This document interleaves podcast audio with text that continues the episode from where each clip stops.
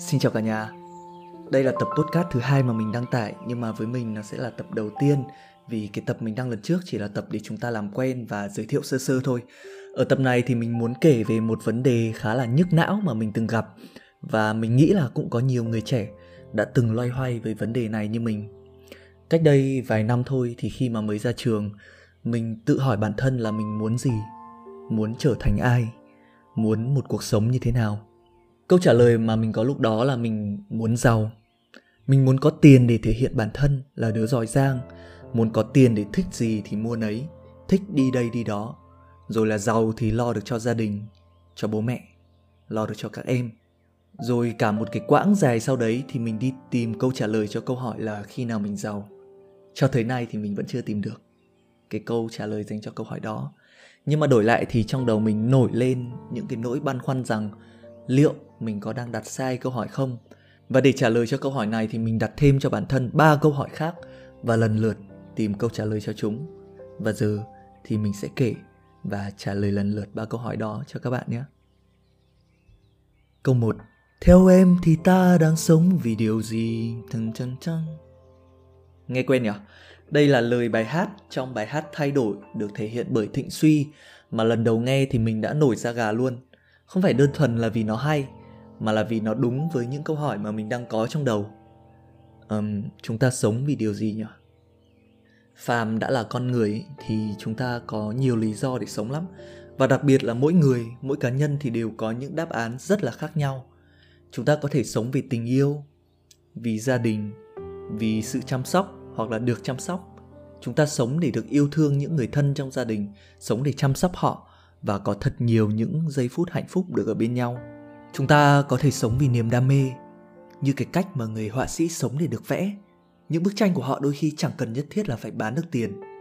Đôi khi là họ cũng không cần phải hoàn thành tác phẩm, chỉ cần được cầm cây cọ vẽ và chấm màu lên giấy là họ đã thấy mãn nguyện rồi. Họ sống để được vẽ, cũng giống như cái cách mà người ca sĩ sống để được hát. Người yêu thiên nhiên sống để bảo vệ màu xanh, chăm sóc cho từng cái cây ngọn cỏ. Và nếu để kể về những lý do mà người ta sống trên đời thì chúng ta có vô vàn. Nhưng mà bạn có thấy gì không? Nào có mấy ai thuần sống vì sự giàu có. Tiền khi này chỉ đóng vai trò làm công cụ, hỗ trợ con người thực hiện những khát vọng sống của mình. Đó là đam mê, đó là hiện thực hóa sứ mệnh, đó là sống một cuộc đời để yêu và được yêu. Về phần mình thì sau một thời gian dài tìm đáp án cho câu hỏi sống vì điều gì, mình đã lờ mờ tìm ra và gói gọn chúng trong hai lý do lớn. Một là để trải nghiệm thật nhiều, từ đó khám phá ra và tìm ra những giá trị mà bản thân mang lại trong lần được sống này. Hai là để yêu thương, yêu thương cha mẹ, yêu thương vợ con, yêu thương những người gần bên, yêu thương con người. Một trăm năm tuổi đời có là mấy so với vài triệu năm tiến hóa của loài người. Ngắn ngủi là vậy, sao chúng ta không tận dụng mà yêu thương thật nhiều vào. Tới đây thì mình bắt đầu nhận ra là mình không sống vì sự giàu có, vậy mình đi tìm câu trả lời cho câu hỏi là bao giờ chúng ta giàu để làm gì? Câu hỏi tiếp theo trước khi mà bạn hỏi bao giờ mình giàu, đó chính là thế nào là thành công? Tại sao à? Vì giàu với thành công nó là hai chân trời hoàn toàn khác biệt, mà khổ nỗi là chúng mình cứ mặc định mãi hai thứ ấy là một. Nhưng nếu mà bạn thật sự coi giàu và thành công là một nhá, thì vẫn ok, chỉ là cá nhân mình thì mình không nghĩ như vậy. Đó, nếu bạn coi giàu là thành công luôn mà không cần biết là mình có giá trị gì, không cần biết là mình bất chấp mọi cách để kiếm tiền ra sao, cũng không cần quan tâm là khi mà giàu có thì sẽ có ai cạnh bên, thì lúc này nhiều tiền là thành công với bạn rồi, có phải không ạ? Đó, nhưng mà nếu mà bạn thấy ngược lại, tiền là không đủ, giàu không đo được cái sự thành công của bạn, thì bọn mình lại cần suy nghĩ thêm để trả lời thế nào là thành công, phải không? Không đánh đồng đó với tiền nữa. Uhm, mình từng đọc được đâu đó và cực kỳ tâm đắc với một câu nói rằng là thành công không quan trọng bằng việc bạn định nghĩa nó. Thành công không quan trọng bằng việc bạn định nghĩa nó. Vì sao ạ? Vì thứ nhất, nếu bạn không định nghĩa được thành công, không trả lời được câu hỏi thế nào là thành công, thì việc đó rất giống với việc bạn bị lạc trong một cái mê cung. Dù có la bàn, có bản đồ, nhưng vì bạn không định nghĩa được cái lối ra ở đâu, nên là bạn cứ quanh quẩn quanh quẩn mãi, mà cuộc đời thì có mấy đâu. Trong cái mê cung đó thì có thể là có rất nhiều người. Bạn thử đi theo cái đường của người này người kia để tìm lối ra, rồi cái kết cục nhận lại lối ra đó chỉ dành cho họ mà thôi. Giống như là khi mà chúng ta vừa mới tốt nghiệp cấp ba, có nhiều bạn lựa chọn ngành công nghệ thông tin vì thấy ngành này nó hot. Cũng có nhiều bạn lựa chọn ngành quản trị kinh doanh vì thấy ngành này nó dễ xin việc. Nhưng mà bạn thấy không, nhiều khi chỉ vì không định nghĩa được nơi mà mình muốn đến, chúng ta đã bao nhiêu lần chọn sai đường. Thứ hai, thành công không quan trọng bằng việc bạn định nghĩa nó. Vì nếu bạn định nghĩa sai, bạn sẽ đi đến một nơi mà bạn không muốn, mọi người cũng không muốn. Bạn sẽ nhận lại một thực tại vô cùng tệ hại. Từ quan điểm cá nhân, mình đưa ra một cái ví dụ như thế này. Nếu mà bạn định nghĩa về thành công là thống trị thế giới và tàn sát loài người như cách mà nhiều tên lãnh chúa, nhiều kẻ độc tài đã làm trong suốt chiều dài lịch sử thế giới, thì theo bạn, lúc này làm việc chăm chỉ, thức khuya dậy sớm, rồi là kỷ luật bản thân, hay là đạt được một cái mục tiêu, nó có ý nghĩa gì? Thật là tồi tệ phải không? Thay vì hỏi là khi nào mình giàu, hãy hỏi trước hai câu hỏi. Câu thứ nhất, mình sống vì điều gì? Câu thứ hai, thành công là gì? Và bạn thấy không, khi mà bạn định nghĩa được cái câu thứ nhất thì bạn sẽ rất dễ dàng để trả lời được câu hỏi thứ hai. Thành công là khi bạn hiện thực hóa được sứ mệnh cá nhân hay lý do để bạn tồn tại trên cuộc đời này. Mình sẽ đưa ra một cái ví dụ về mình luôn cho nó thực tế nhé. Câu trả lời cho câu hỏi thứ nhất của mình là mình sống để được yêu thương và yêu thương mọi người.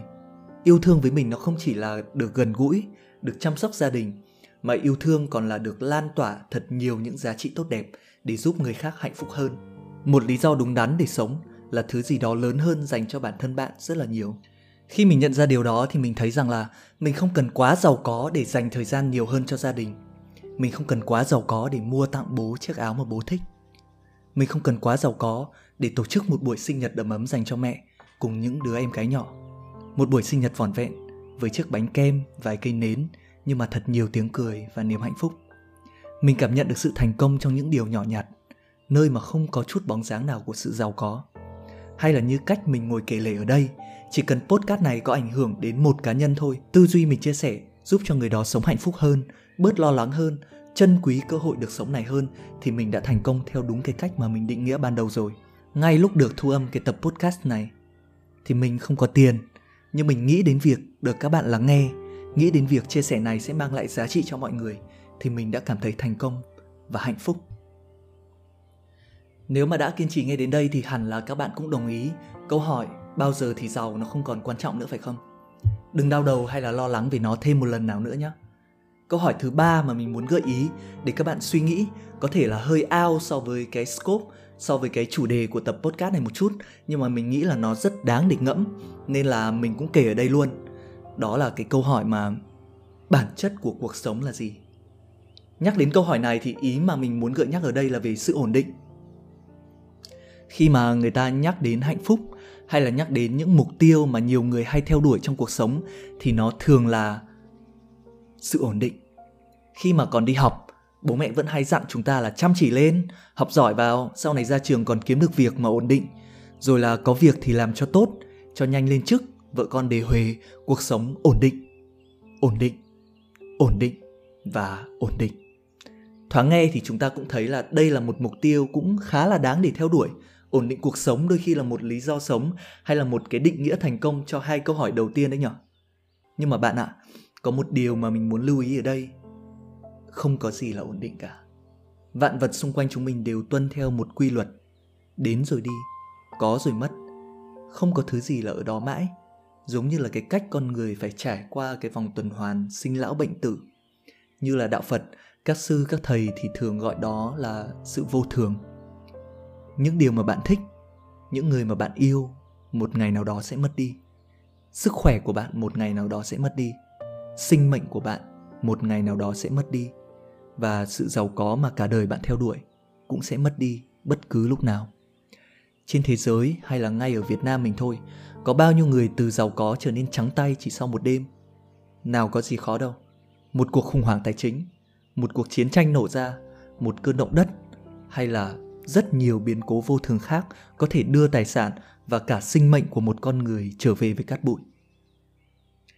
Nên là cái câu hỏi bao giờ mình giàu trở nên vô nghĩa biết nhường nào.